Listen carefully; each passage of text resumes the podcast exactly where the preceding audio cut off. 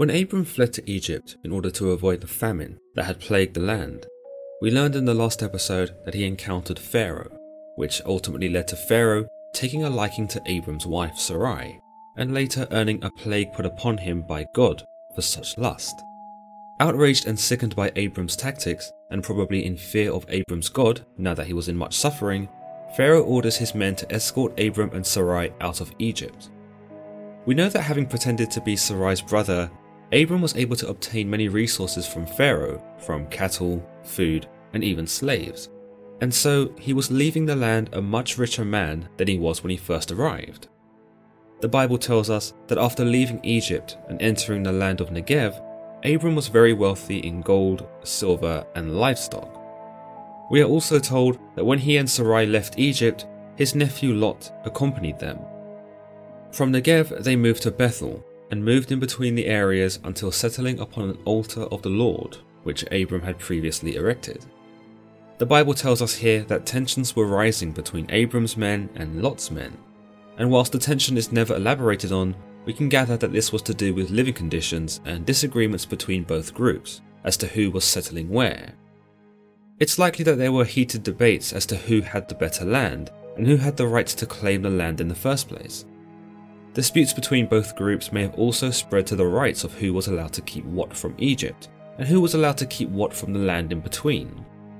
The Bible tells us the land could not support them while they stayed together, for their possessions were so great that they were not able to stay together, and quarrelling arose between Abram's herders and Lot's. There's also an idea here that Abram and Lot had so much in abundance that there simply was not enough space for a community to grow between them, and so a split was necessary. In any case, the Bible states that the two groups were incompatible, and split up they did, as Abram tells Lot, Let's not have any quarrelling between you and me, or between your herders and mine, for we are close relatives. Is not the whole land before you? Let's part company. If you go to the left, I'll go to the right. If you go to the right, I'll go to the left. So here we learn that Abram is able to be the bigger man in this scenario, and that despite loving Lot, he's not afraid to make the hard choice of splitting up in order to ensure both of their own survival. In this instance, Abram is able to find a pragmatic solution to this dilemma, and you might argue that this was also the case in Egypt when he pretended to be Sarai's brother so that he might live. Pragmatic, yes, but also a very hard choice to make. Abram therefore isn't afraid of making hard choices, though it can be argued that his hard choices do put others in harm's way, also that he may go unscathed. Lot chooses to take the plain of Jordan towards Zoar as his settlement, considering that it was well watered and seemed to be the more rewarding choice when compared to the choice that Abram was left with. The Bible compares the plain of Jordan to the garden of the Lord, and so it is a no brainer as to why Lot makes this his home. Abram, on the other hand, is stuck with the cities near Sodom, a place the Bible tells us was full of wickedness and those who were sinning against the Lord. Now, you might say that Abram drew the short straw in terms of his location, but it's likely that Abram, given his faith, did not mind much, for he knew that no matter how comfortable Lot would be on the plains of Jordan, the Lord would provide him with far greater comfort. It is in faith that Abram finds his own comfort, not the physical conditions of his environment, nor the unruly and ungodly ways of his sodomite neighbours we learn that the Lord actually speaks to Abram once Lot departs from him, and he tells Abram, Look around from where you are, to the north and south, to the east and west. All the land that you see, I will give to you and your offspring forever. I will make your offspring like the dust of the earth, so that if anyone could count the dust, then your offspring could be counted. Go, walk through the length and breadth of the land, for I am giving it to you here we get confirmation in the Bible that Abram truly is a favourite of God. God rewards Abram for his loyalty and his devotion, telling him that even though Lot has the better land, the whole land, whether it be from the north, the south, the east, or the west, will all be given to Abram and his offspring regardless. So, whilst Lot may have what you might say is the high ground at the moment, Abram and his descendants are the true heirs and will reclaim that which is theirs. This would have likely eased Abram's mind and reassured him that putting his faith in God was the right choice, and so he goes on to build yet another altar in the name of God near the great trees of Mamre at Hebron. We then learn that various kings of the land decide to go to war against each other.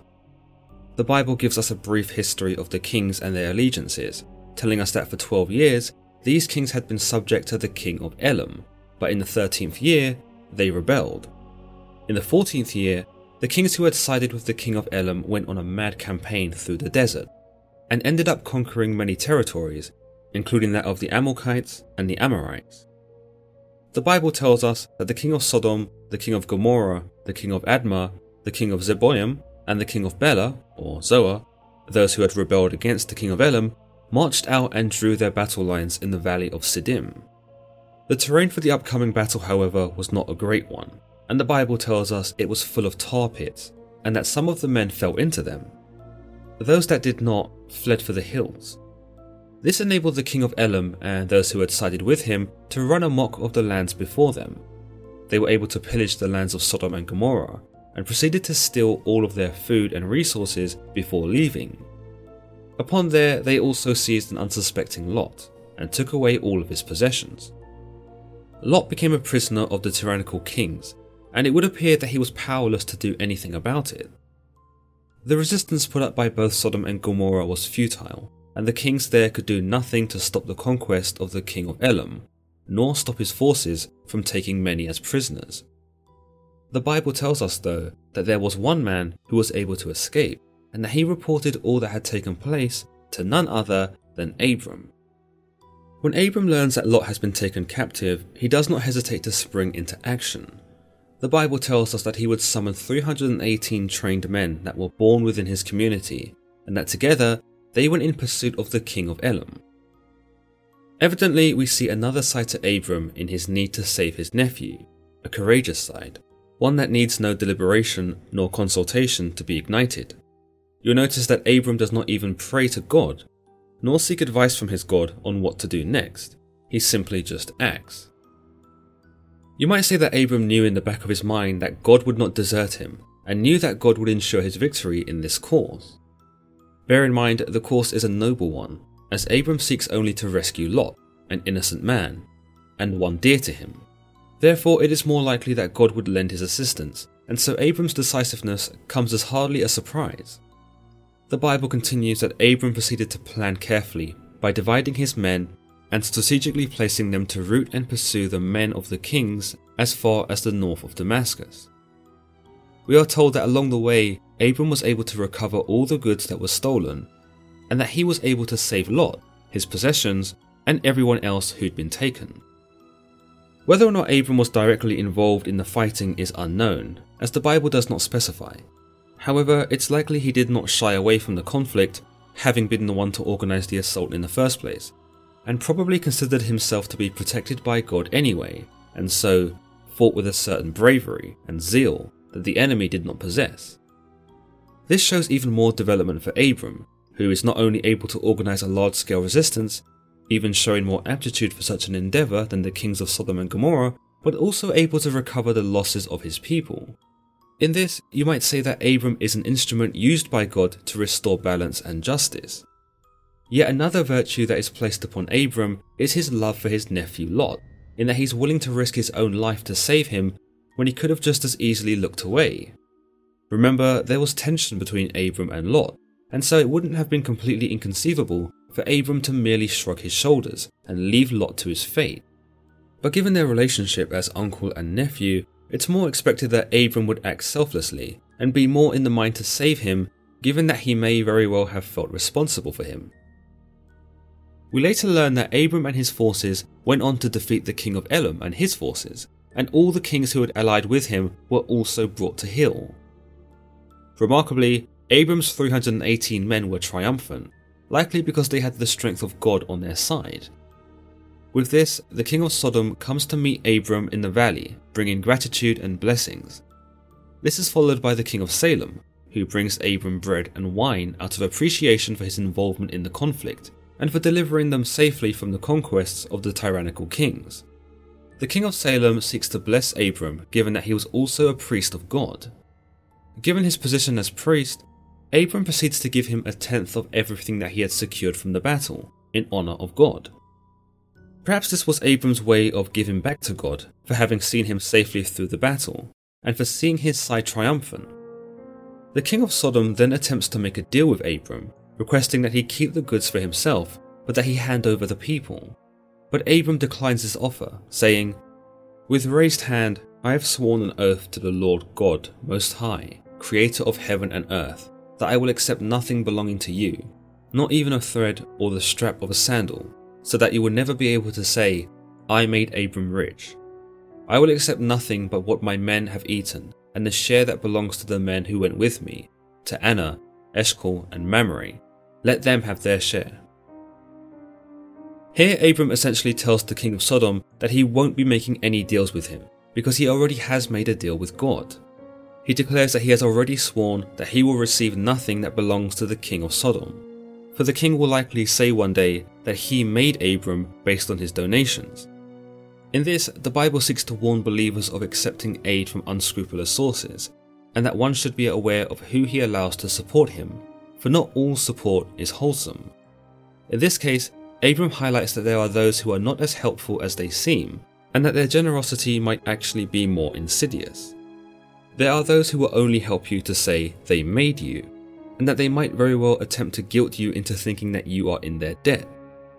Abram seeks to sidestep this reality by declining the king's offers, and seeks only to accept that which his men have eaten, and a portion of wealth for the men who stood with him. Another thing to note is the audacity of the king of Sodom, who tells Abram to keep the spoils of war, spoils which by virtue of saving Lot and defeating the kings, Abram already has right to anyway.